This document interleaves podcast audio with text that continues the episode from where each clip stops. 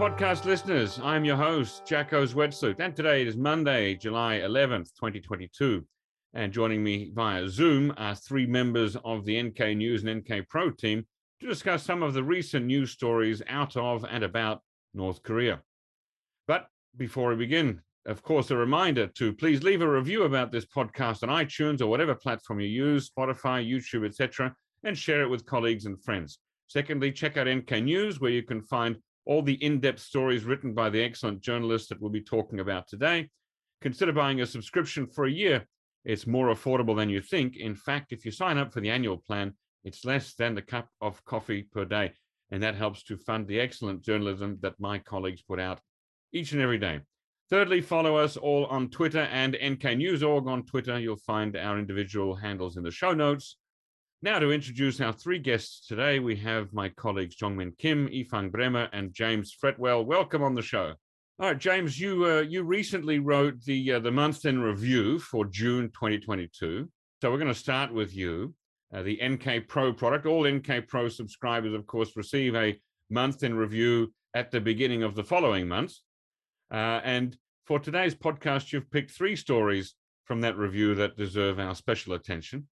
And we'll start off with uh, during President Yoon's meetings with uh, NATO leaders in Spain, as well as in Singapore at the Shangri La Dialogue, there was quite a bit of talk about trilateral cooperation. Now, trilateral, by my understanding, usually means three sides. Who are the three sides here, and what kind of cooperation are we talking about?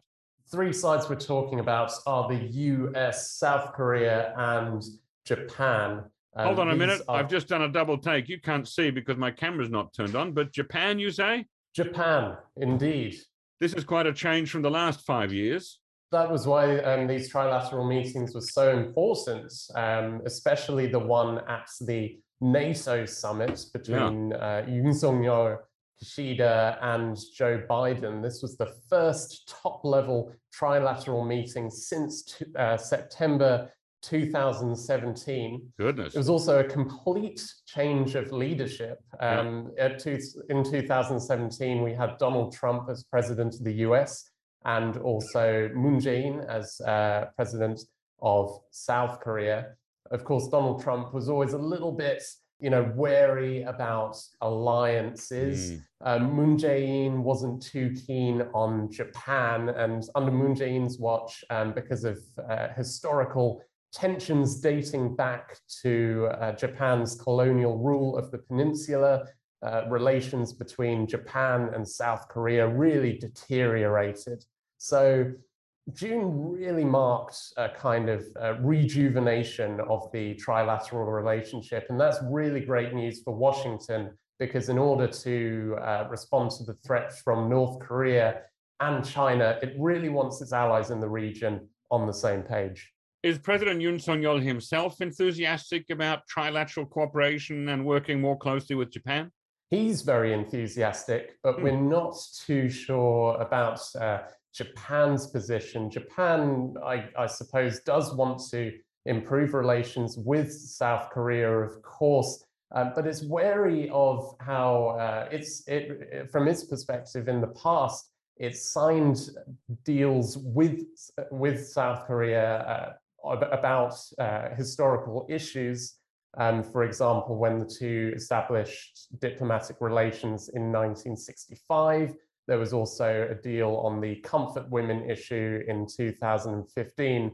Um, so from Japan's perspective, it's it's dealt with all these historical mm. uh, disputes in, in previous treaties, but South Korea, especially under um, more left-leaning uh, administrations, uh, these these deals kind of fall apart. So even though Yoon, the new South Korean president, he's come into office, he's saying one of the things he really wants to do is improve relations with Tokyo. Japan's a little bit wary. It, it wants South Korea to make the first move. It doesn't mm. want to make yet another, you know, supposedly breakthrough deal only to have it fall apart um, because, you know, for what, because uh, South Korea uh, another administration comes in and doesn't see Tokyo as sincerely uh, reflecting on it on its past actions. Um, looking forward, what's going to be really important is the um, court case the 2018 court ruling on uh, Mitsubishi and forced laborers during, uh, during World War II.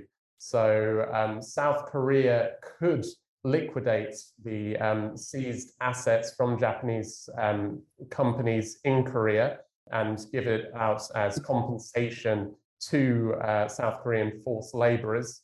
And this could really damage relations with Japan before Yoon has even been able to start improving them. So yeah, that's going to be the, the really big one to look forward. Okay, now obviously this was uh, uh, the uh, assassination of uh, Abe Shinzo was quite a bit after you wrote your uh, month in review, and so that you couldn't have predicted that. But President Yoon was very quick off the mark in sending a uh, a message of condolences on behalf of the Korean people, wasn't he? Well, I mean, not not so much. There were, there was a little bit of waiting to see how South Korea would respond to Shinzo Abe's killing. Um, he did eventually, the, the South Korean presidential office did eventually issue a statement.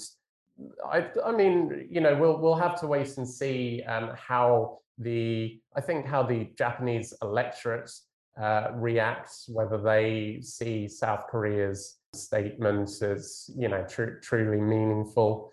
Um, yeah, but in in in my eyes, I think the um, the upcoming court's ruling on the forced labor issue is going to be uh, the really big hurdle to overcome uh, in order to improve relations between Seoul and Tokyo. Okay, uh, tell us about the uh, RIMPAC exercises and missile defense drills. Uh, what is being done here?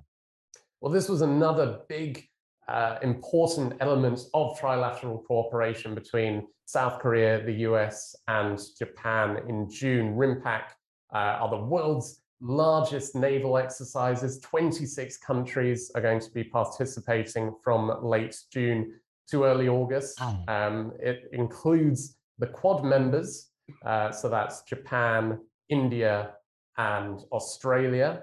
Uh, it's South Korea's largest ever contribution to these exercises. So I think it um, the US is going to be really happy about this. Um, you know, as as I said earlier, it's it's all of its allies coming together to work, uh, cooperate militarily in the region against North Korea uh, and, and uh, in response to Chinese assertiveness. Um, South Korea is also going to be joining the US, Japan, Australia, and Canada for the Pacific Dragon missile defense exercises in early August. Now, these are important because even though the exercises have been conducted over the last two years, um, it's the first time that the uh, that they've been publicized since 2016, I believe. Um, so again, it's it's this June was really a month of uh, the U.S., South Korea, Japan, uh, coming together, a lot of these first meetings, first uh, military exercises for a number of years.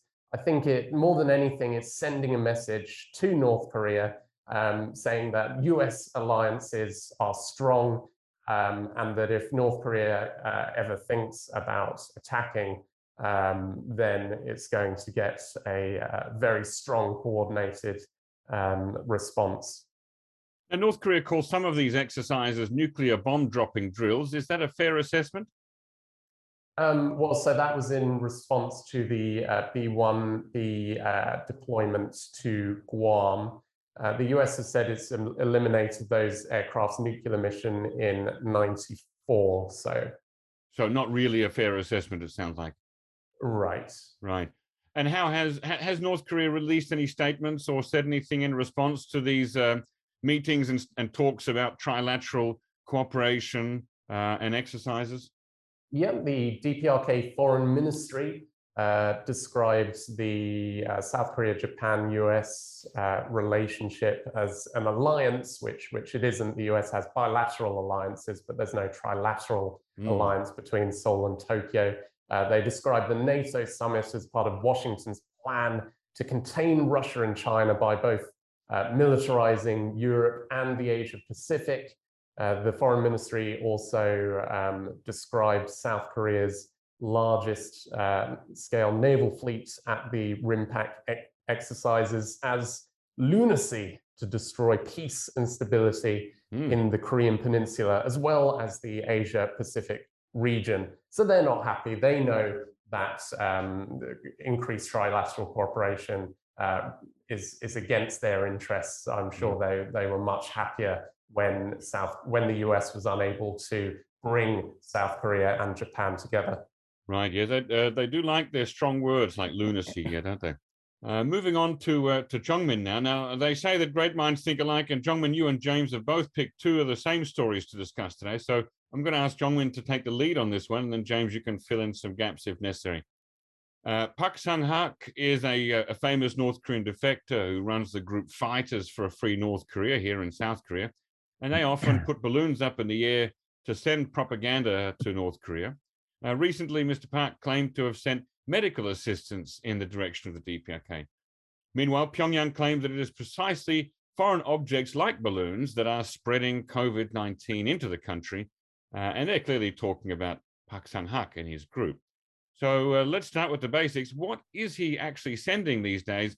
How often is he sending it? And is it actually proven to be reaching anywhere north of the demilitarized zone, Jeongmin? Well, starting with your final question, uh, the, the, there is no confirmation that any of the things that he has flown towards North Korea has reached the North Korean territory, at least the things that were sent this year. Uh, this year, there were a total of four known launches from Pak Sang-hak and FFNK. The first one was uh, the one where Pak Sang-hak attached a poster of uh, the, the big picture of Yoon mm. face on it, um, saying that Yoon Suk-yeol won the election. And three other uh, launches were early June, late June, and then uh, July 6th. And all three of these were about COVID-19. This was after North Korea said that there was an outbreak in the country. And Park Sang-hak said that he will stop launching anti-regime leaflets, but he will move towards um, launching um, items such as uh, painkillers and masks and vitamin C supplements. And the most recent one, Park Sang-hak said that uh, a lot of them were through the donations from people, South Korean people in the in, in LA, the Kyopos. And mm. um, he the, the, the latest one was from Gimpo, Gyeonggi province near the border. And that uh, the, the ones that he sent recently, all four of them were in the middle of the night. Um, this was the third medical aid launch since early June. And he has been promising to stop anti-regime leaflets, but the latest one, I think it's kind of tricky to count it not as an anti-regime leaflet, but the hmm. poster attached to one of the balloons, it directly rejected the North Korean claim that the alien things, such as balloons, spread COVID-19 into the country. Park Sang-hak was saying in the banner, including a, a photo of Kim Jong-un crying, which is from the 2000 12 um, mourning of his father, which in, in, in and of itself could be counted as an insult from North Koreans' point mm. of view. Mm. Um, he was saying that the, the COVID-19 virus actually came through the China-North Korea border and the April 25th military parade became the super spreader. So Park Sang-hak was saying it was not us, but the North Korean regime that spread the mm. COVID-19 virus. Now, uh, isn't it also the case that when he sent the most recent uh, launch that it was uh, during particularly bad weather? Right. Uh, the latest one and the previous one itself uh, as well. Uh, if we look at the video, especially the last one, we could see that it showed rain and also thunder as well. But when I asked Park Sung Hak after the launch, I asked, um, wasn't the weather a bit bad for the balloon launch? What he said was, um, raining does not matter, mm. but the direction of the wind matters. Yeah. So he was stressing that the at this time of the year, the wind blows from the south to the north. Right. Now, Park Sung Hak is under some legal charges here in South Korea, specifically for violating the controversial anti-leafleting law that was passed during the Moon Jae-in administration. How is that going? How are Park's legal challenges? Right, he is indicted for um, the the balloon launch that he did in 2021, but he's uh, he already challenged the law multiple times, and um, he has been going against the law basically. Although it is an activity that's punishable um, according to that anti-leaflet law. Um, interesting thing is that um, the unification ministry stance is not that different, um, even if it's a conservative government. Um, the mm. unification minister recently in a press conference said that um, it's better for these activists, especially Park Sang naming Park Sang Hak, saying that um, they understand the chungjang, the loyalty, Yeah. um, but it's better to refrain considering the sensit- sensitivity uh, regarding the inter-Korean relations, and the Unification Ministry has been issuing the same statement against Park Sang Hak's um, balloon launches. Right. Now, uh, some activists in South Korea criticized Park and his group Fighters for a Free North Korea, saying that their balloons seem to be more about spreading anti North Korean propaganda in the eyes of their South Korean and American donors so that money will keep flowing. Is there any validity to that? Uh, James? That's going to be a difficult yeah. one to answer. I mean, Park Sang Hak does publicize uh, his balloon launches the most. Uh, I think the, the the the concerning thing, the thing to watch out for, uh, to me, is how North Korea reacted to anti-regime leaflets in the past.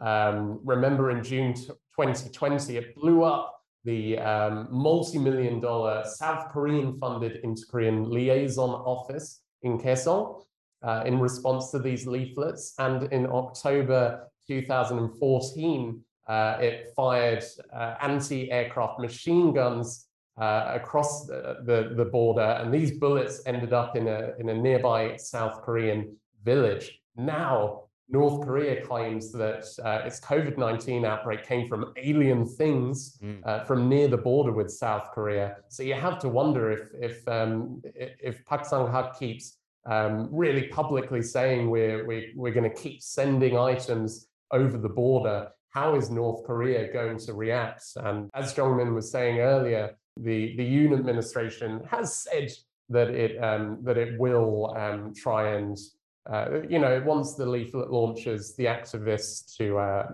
to abide by the law.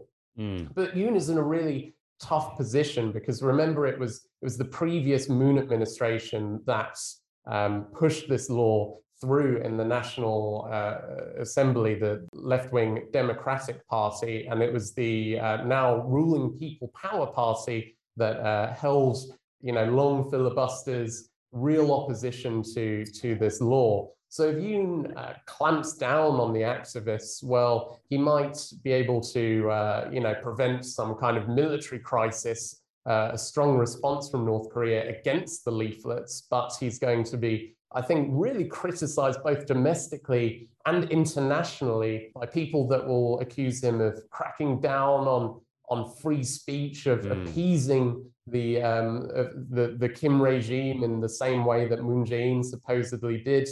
Um, and that's going to be a big problem for Yoon because obviously he's he's built his foreign policy around how you know he's really going to join in with the US in in its regional efforts, uh, you know, take a tougher stance on North Korea. But of course, if he doesn't uh, clamp down on these leaflet launches, well, then uh, Park Sang-hak will probably keep sending items over the border. And um, yeah, we're going to have to wait and see uh, if and how North Korea responds. And I think it could be quite ugly. And also, when I asked Park Sang-hak uh, what he thought of the conservative government, um, administration's um, remarks on how they want the defector activists to refrain from themselves. Um, Park said that it's not surprising that Young-se's unification ministry is saying that, referring to how the previous conservative administrations, for example, during the Park Geun-hye administration, he said that the language was same, asking for restraint towards these organizations. And it seemed like, regardless of how the minister asked the activists to refrain it's it sounded like Park's going to continue anyways. Right. Wow. Okay. Well, let's keep an eye on that. Uh, Ifang, it's your turn. Uh, you published an extensive story on NK Pro about a ship, a cargo ship that appears to have made a direct voyage from Busan to the North Korean west coast port of Nampo uh, in violation of at least South Korean sanctions. And I understand that this vessel is now owned by a North Korean entity. Can you tell us more about that? Well, we don't actually know if it's owned by a North Korean entity right ah. now. But what, what, experts say is that given the details of the, the vessel's journey, um, it's likely that the vessel has been acquired by Pyongyang mm. and in the meantime also used to make a delivery on its arrival trip. Delivering so, yeah, goods was, from South Korea to North Korea? No, based on documents from the Busan port, we saw that in Busan, it only did a crew change. So 16 people arrived in Busan Mhm. and the vessel left with eight people to Nampo, but it was carrying several containers and also two objects that looked like either vehicles or some kind of machinery. And we know this based on high definition uh, satellite imagery, Mm. which we could see from both the time it was in Busan and the time it was in Nampo. So yeah, there's a lot of questions surrounding this trip, but it's very interesting. a little bit more about the crew change. The people who got on, are they South Koreans? We don't know. We don't know anything about the nationality of the Ah, people on board of the ship. Uh, the Busan Port Authority would not give us that information. gee. Is this sort of thing easy to do? I mean, could North Korea, in theory, have a ship come from Busan to Nampo every month as long as it has the the money and the connections to get a ship that's going for sale? In theory, they could, depending on how good of a job the authorities do in trying to prevent this. And what it seems from this journey right now is that, at least in Busan, people were not really paying attention to what was going on with this vessel. Um, there's a lot of suspicious things going on. The vessel was flagged. Uh, it was first a Chinese vessel, then it was flagged to the country of Niue. That's a very small island state near New Zealand. Right, that's Uh, N I U E. That's right, and it's it's it was flagged for only one journey, Hmm. and that is already yeah a warning sign. And the owner of the vessel was registered to the Marshall Islands, and it was also yeah just there's there's a lot of things that basically seem like the way North Korea has acquired vessels in the past. So Mhm. yeah, If this is a violation of uh, of sanctions, unilateral South Korean sanctions and UN sanctions, who's at fault for not properly enforcing them? Was the South Korean government lax? I think I think you could say so. Yeah, I mean, individual countries are responsible for monitoring uh, what happens in their ports and whether any of the vessels uh, that arrive in the ports and go through them are implicated in some kind of sanction violation. So in this case, yes, I think you could say that uh, at least the Busan port should have done a better job in trying to find out what this vessel uh, was doing and where it was going. Yeah. Well, th- this ship uh, called the Anhai Six, when it docked in Busan in June, was it? Could it have been predicted that it was heading to Nampo or anywhere in North Korea? No, that's a very difficult question. I, maybe maybe it's not fair to say that they could have completely prevented it uh, because uh, the the vessel said that it's it, it, it didn't say we're going to Nampo, right? It gave Right. a, a, a false uh, information. Yeah. But I think if if you uh, as a port can list a couple of aspects that are very common in dodgy journeys, then there would have definitely been some red flags concerning the documents that this Mm. vessel provided. Yeah. Yeah. And, and are there some existing suspected connections between the Niue ship registry and North Korean sanctioned entities? Well, we know that uh, the company that flagged the vessel, which is based in Singapore, on through their website, uh, I found this link to another domain, uh, marinecoast.com. And when you go to that website, you can see that the company that flagged this vessel is part of a network of companies that Mm. flags vessel to small states like Tuvalu, Kiribati, and all of these countries have been used by North Korea to disguise its vessels. And some of these companies have the exclusive agency right to flag these vessels. So, yes, there is definitely uh, a past of doing some kind of business uh, with North Korea, whether they Yeah. knew that at the time or not. Yeah. And Singapore certainly has an active history of trading and shipping to North Korea. In fact, I remember in 2010 or 2011 trying to visit the North Korean embassy in Singapore, and it was actually located uh, inside the office of a shipping company. Oh, interesting. I did not know that. Yeah. And they had names of ships on the board, and those names, sure enough, they looked like Korean names. But all the staff there were uh, were Singaporean Chinese. There was not a single North Korean there. Wow. Yeah. Well, there you go. And what is the ship believed to be doing now in Nampo? Well, what we can see from satellite imagery right now is that it's just hanging out, hanging around uh, outside of the gates of Nampo, which is Mhm. consistent to what we've seen with other ships. Presumably, it's quarantining before it can actually enter the port deliver its goods and presumably after that just being used by North Korean authorities as a new vessel. So yeah, probably it'll be there for at least a couple more weeks. Mm. All right, um, let's move on to the uh, the next story. Uh, Jeongmin and James, what is this I hear about North Korea adopting a quote major military action plan for units facing South Korea that was announced during a recent three-day Central Military Commission meeting? Who wants to kick that off? I can explain. So this has been a few weeks since they revealed this. Um, there was a, a very three-day major military um, meeting led by Kim Jong Un, and Mm. that's quite uh, the length. The length of the meeting itself was quite rare because um, it's usually less than three days, and it also got a lot of headlines because Kim Jong Un was sitting next to the map that showed censored, but still showed the map of South Korean coastal area, including the east coast. And Yeah. in the television footage of the meeting, it also showed the southwest region of, of South Korea. So, but they did not explain anything related to South Korea or what the uh, plan was about, but they mentioned that they adopted a military, major military action plan for the frontline units. They didn't, they did not mention South Korea directly, but they said that it's for the frontline units. Um, but that basically means the units that are facing South Korea.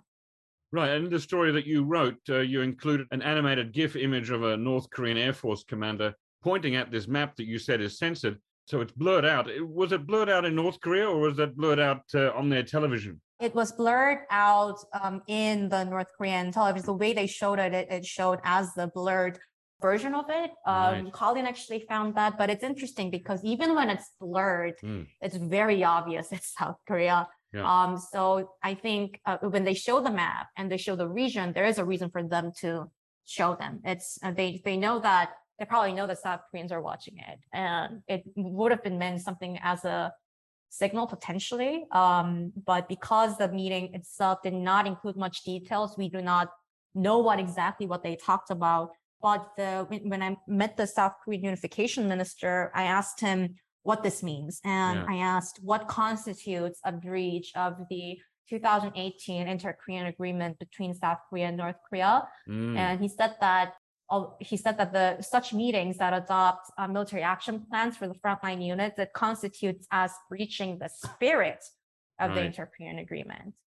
Is, is this kind of major military plan for forward units uh, something that's precedented or is it something new?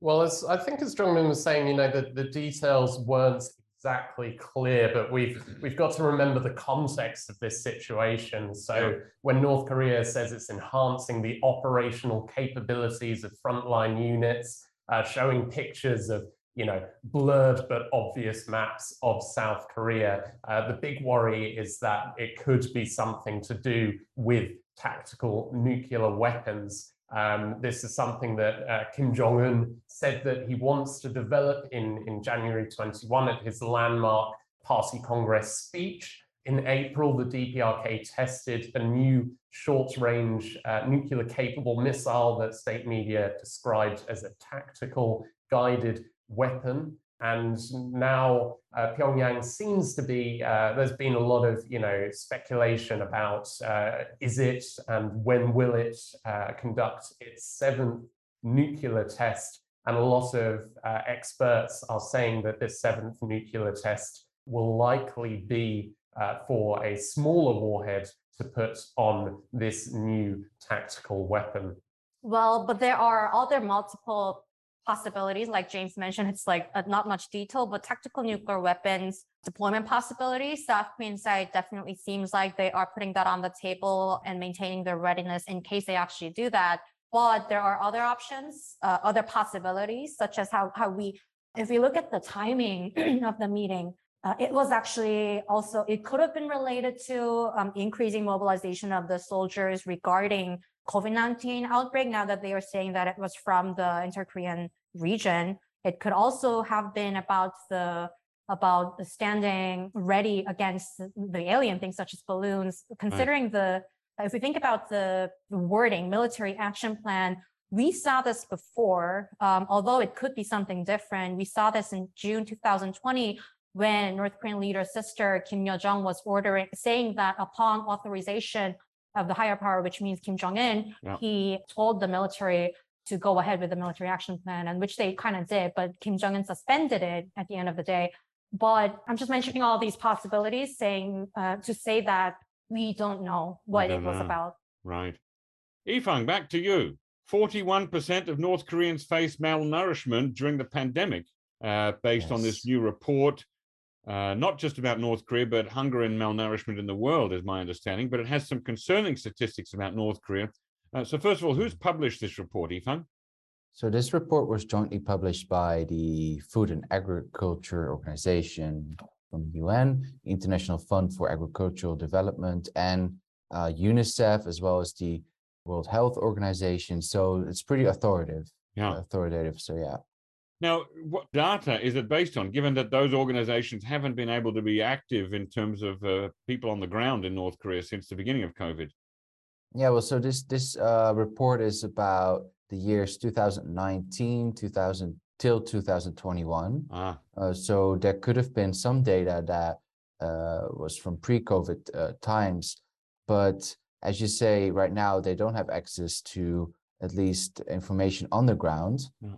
But they do have some kind of way to kind of calculate this through statistical methods, and they have this kind of formula without going too much into detail about you know the, the total quantity of foods produced in a country added to the total quantity imported and then adjusted to any change in stocks that may Yeah. have occurred. So there, there, there are some ways, uh, some data points they use to, yeah, make this listing of malnourishment in the world. can you give us some insight into the statistics, what they say about North Korea?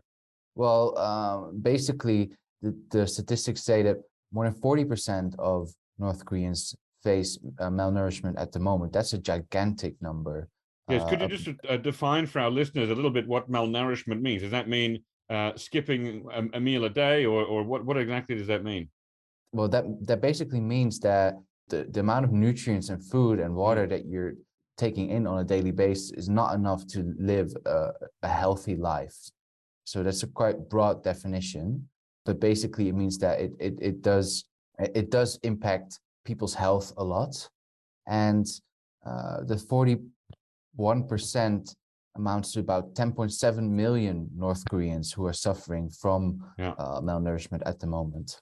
And is there any um, thing in the report about where these people are? I mean, are there people in Pyongyang who are going malnourished? Are they part of this 41%, or are they believed to be more out in the provinces? No, so this this report does not include any more information about Mm. demographics, uh, age. It's about just the population population in general. Yeah. But you can assume that there are regional differences, of course, in North Korea when it comes to malnourishment. Yeah. Right. Uh, now, there is perhaps one piece of good news in the report about child stunting. Tell us about that. Yeah, this it's said that the prevalence of stunted growth uh, has decreased compared to at least 10 years ago. So uh, from 2000 in 2012, about 26% of North Korean children were suffering impaired growth. The numbers for 2021 were not included, but at least the most recent years, 2020, it, it amounts to about 18.2%. Now, I don't really know exactly how it can have improved, but at No. least uh, that would be some good news. Yeah, because that, I mean, child stunting is something that uh, you never properly recover from, right? And that's something that would live on for at least for the entirety of that generation. So if North and South Korea were to reunite today, let's say, Yeah. that there would always be a population of shorter, less physically developed people who are, you know, from North Korea. And stunting also affects brain development, I think, too, doesn't it, Ifang? Do you have anything on that? Well, no, I don't, Okay. I wouldn't know about it. No, no, that was a question Um, without notice. But I, I have, I do recall reading or hearing somewhere that it, stunting is not just physical size; it's also things like uh, brain development and and IQ and ability to solve problems and things like that. And if I can just add to that, we're, we're I mean, we're talking about good news, but we're, you have to imagine these. This is still hundreds of thousands of children in North Right. Korea who are not getting, who are not being fed enough right now.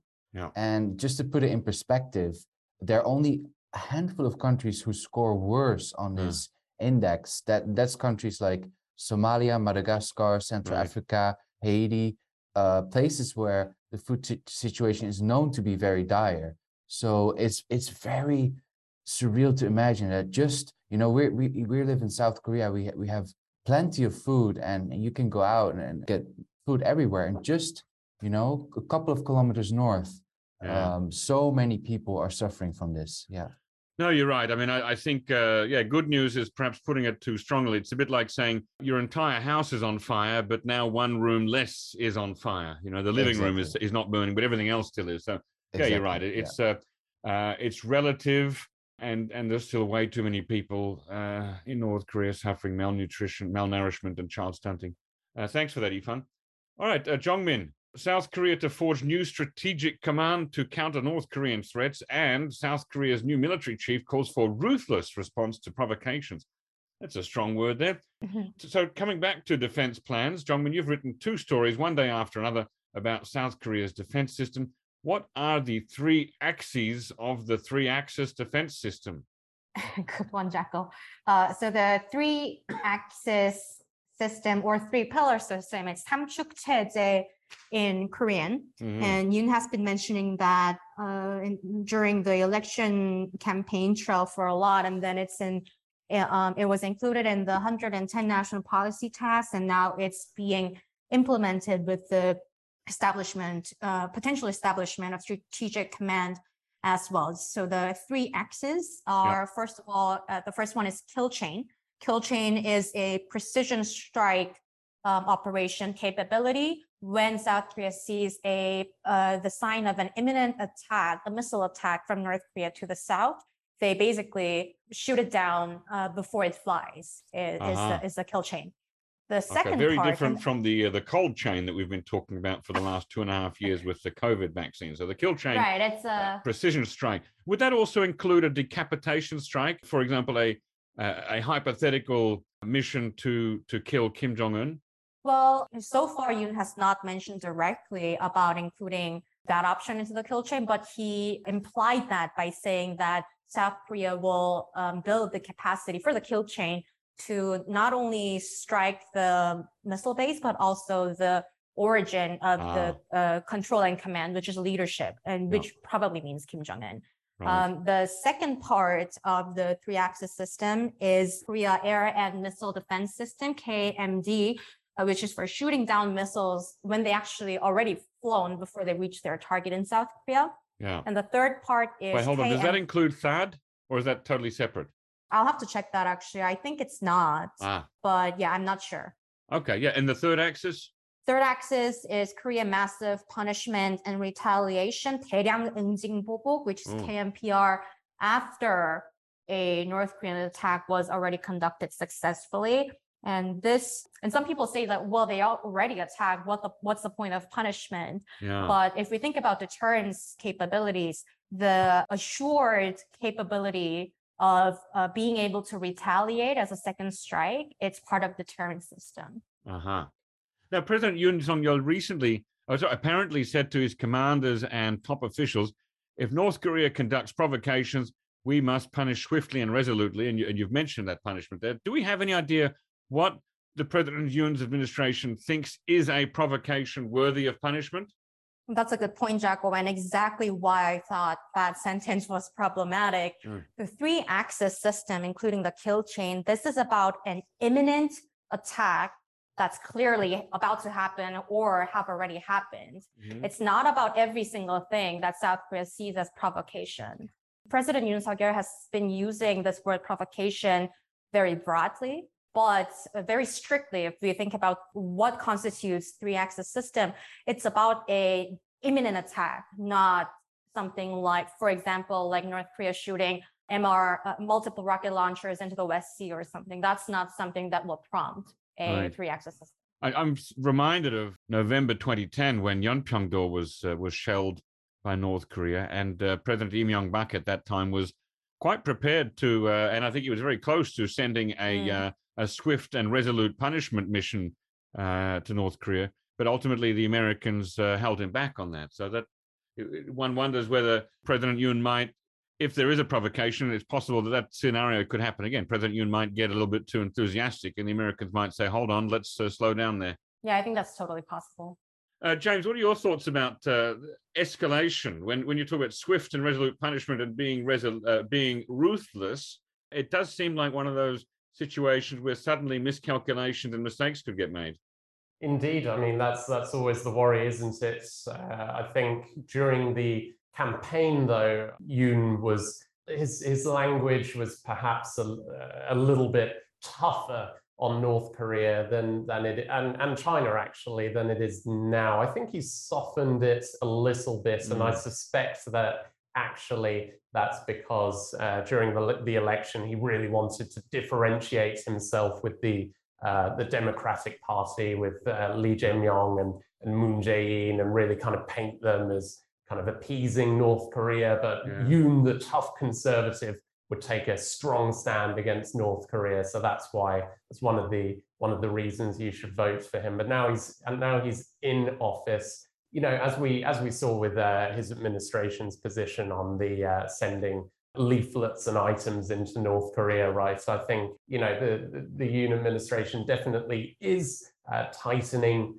relations with Japan, with the US, strengthening military cooperation. But they definitely, uh, I don't think they want to do anything to really ignite tensions on the yeah. peninsula because uh, that's bad for everyone, and South Korean people aren't interested in that.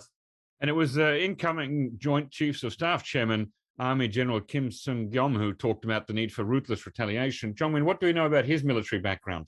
Well, this is a very interesting person. This is a South Korean general decorated for an operation that took out Mujanggongbi, armed North Korean guerrillas in the 1990s. And he also commanded two counterfire operations a few years ago against North Korean open fire as well. And he has just recently inaugurated with the previous chief Won In-cheol leaving office and retiring. His mission, you mentioned back in the 1990s to uh, to round up or to capture or kill the North Korean armed infiltrators. Was that there in Gangwon-do, the ones who had come from the submarine?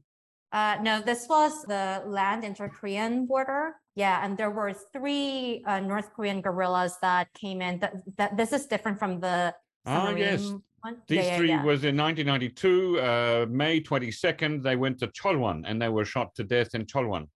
Right. The, there were three of them, and two of them were shot to death by the unit that was led by General Kim Seung-kyum. Ah. Um, not general at the time, but he led the unit. Yep. And another one got away, but eventually got killed by another unit. Gosh. All right. Well, that's uh, so he's certainly uh, a man who's got experience on the ground. He's not just a, uh, a theoretical general. Right. The, all these three field experiences are considered very, very significant in the mm. history of inter-Korean conflict. All right, our last story to talk about, back to Ifang again. North Korea eyes increased cooperation with Russia, Ukraine breakaway regions. That's the title of the, uh, the story that you wrote for NK News. It's long been suspected that Vladimir Putin's war on Ukraine would drive North Korea closer to Russia, and now we have some evidence that not only is that actually happening in practice, but North Korea is also linking up with the breakaway republics taken from Ukraine, namely Donetsk and Luhansk. What signs have we seen of this, Ifang? Yeah, that's right. Um, basically, in May, the North Korean ambassador to Moscow, Shin Hong-chol, he met with uh, the two foreign ministers of the breakaway regions, Luhansk and Donetsk, in Moscow. Oh, they already have foreign to, ministers. Exactly, yeah, uh, quote unquote. It's it's still obviously a very contested area, and yeah, they've been discuss- discussing uh, cooperation without going into much detail of what that might mean. Um, and they unfortunately did not get back to me when I asked them what uh, that might mean. Yes. But Do they have a, a PR office or, or an email address to write to these breakaway yes, republics? They, have, they do. They have a, full, a website that's fully in English. Gosh. Uh, with an email address. Yeah. So they, it, I found the press release in English on their website. So that's yeah. very interesting. That is very interesting. So, what is the uh, the situation right now around North Korean workers in Russia? I know, remember in uh, 2019, Russia reported that it had deported 18,000 North Korean workers back to North Korea in mm-hmm. compliance with United Nations sanctions. But what's the situation now? Oh, we don't know exact numbers right now, but we definitely know that there are North Korean workers in Russia. For just for example, if you go on like the Russian version of, uh, let's say eBay, yeah, uh, and uh, go to the area uh, in the far east, so that would be Vladivostok, there are many, many advertisements uh, right now for North Korean, uh, cheap North Korean construction workers who would just, yeah, you can just contract. So we definitely know that they're still there. Wow. we don't know on what scale, but there are definitely signs that in the future there will be larger numbers of North Korean workers to be employed in pretty remote regions of Russia because of uh, basically the DPRK ambassadors uh, meetings with regional leaders, uh, actually pledging Huh. to send workers in the future again. Larger numbers. Now, these these workers are still supposedly blocked by United Nations sanctions. So Right. is Russia simply deciding unilaterally not to enforce those sanctions? I think you could say that, yeah. I think the fact that all these press releases are in public and literally, for example, there was one province uh, that uh, I also mentioned in my report. Let me see that I cannot find the name right now, but uh, where North Korea said it will help out with the uh, sending uh, people to work in the coal mines. Yeah. Uh, and that was just also in public in Russian media and Right. also on government websites. So I think it's a signal that Russia says we don't really care anymore Yeah. about these sanctions, and it's also uh, North Korea signaling that you know we have options, we have Right. people that we can work with still. So you've mentioned both coal mines and uh, forestry or logging. Those are two major industries. What other industries uh, do North Koreans work in in Russia? I think that would be the main industries: logging, traditionally, a lot of uh, construction, Right. possibly farming, but I think logging and construction are traditionally the most, you know, where, where, the, where the highest numbers of North Korean workers could be seen in the past. And who's more who's likely to gain more from this renewed closeness? Is it Russia or is it North Korea? I think I think it's mainly North Korea because it will give some opportunity, you know, to open new networks or reopen old networks for smuggling, but also to raise foreign currency through labor exports. I think when you look at the people who the Russian officials who are engaging with North Korea, it's still very much very local, very regional. So we don't see this meetings on a national political level yet. Yeah. Right. Okay. Well, uh, from each of you, uh, quick final thoughts just before we wrap up today. Yep, um, I think the thing that I'm really going to be keeping an eye on is the COVID situation. Uh, Mm. Of course, Ifang earlier was talking about, um, you know, that that UN reports that really uh, brings home how dire the humanitarian situation is in North Korea right now. The country is still really, you know, locked down because of its, its COVID measures. It's really paranoid that items from outside can transfer the virus. And that's really going to create a, a, a bottleneck for, Right. for food supplies, for aid deliveries. Um, another thing related to COVID is, of course, um, in June, NK News spoke with Gavi, and Gavi says that they understand that North Korea has started administering COVID 19 vaccines from China, Mm. um, but we're not sure. You know exactly what kind of vaccine, how many, where, or who they were provided to. So I think that's going to be another really important thing to Right. watch out for. Gosh. Okay, Jeongmin, what are you keeping an eye on for the next uh, few weeks? Well, for me, the big black box that um, I'm still really curious about is the military action plan that North Korea adopted. We haven't seen much details on it, but if they do any follow-up meetings, I think that's definitely worth a closer look. And I will also keep an eye on whether or not North Korean state level uh, media, such as KCNA or Rodong, responds to any of the Park Sang-hak's balloon launches. So far, they didn't, but it seems like Park's doing it on a very regular basis. Gotcha. Okay, Annie Fung, what's uh, what's got your attention? I think uh, I, I think we need to find more ways to kind of understand what's going on on the humanitarian front right now in North Korea. So Yeah. that definitely has my priority for uh, for this summer. Yeah. Right, and uh, there's the uh, the summer uh, uh, planting and harvest as well, and the uh, normally a time of either too much rain or not enough rain. So the weather is a great factor to be looking at as well. Yeah. Uh, Yeah, so- yeah. North Korea is more and more vulnerable to extreme weather, which we will, of course, only see more of with climate change. Yeah. That's right. All right. Well, thanks once again to Jeongmin Kim, Ifang Bremer, and James Fretwell for joining me on the NK News Roundtable podcast today. We'll be back again in four weeks' time to do another podcast. Uh, we're going to do this monthly from now on. Uh, James, since he writes the month in review, will definitely be there, and uh, uh, we'll have two other uh, NK News, NK Pro colleagues as well. It could be Ifang and, and Jeongmin again, or it could be others. Who's to say? That's the mystery of life, ladies and gentlemen. Uh, if you already have an NK News account, and if you're a think tank, business, or academic institution, don't forget to check out NK Pro. NK Pro subscribers, of course, receive the month in review that James puts together each month, a big PDF file, uh, also available uh, as an HTML. Our NK Pro platform offers unparalleled services, specifically catering to the needs of professionals who monitor developments on the Korean Peninsula. You can inquire about access or a free trial membership by writing an email to membership at nknews.org today. Our thanks, as always, to Arius Derr and Brian Betts for facilitating this podcast, and to our post recording producer genius, Gabby Magnuson, who cuts out all the extraneous noises, hopefully some of my coughing, awkward silences, bodily functions, etc. Thanks and listen again next time.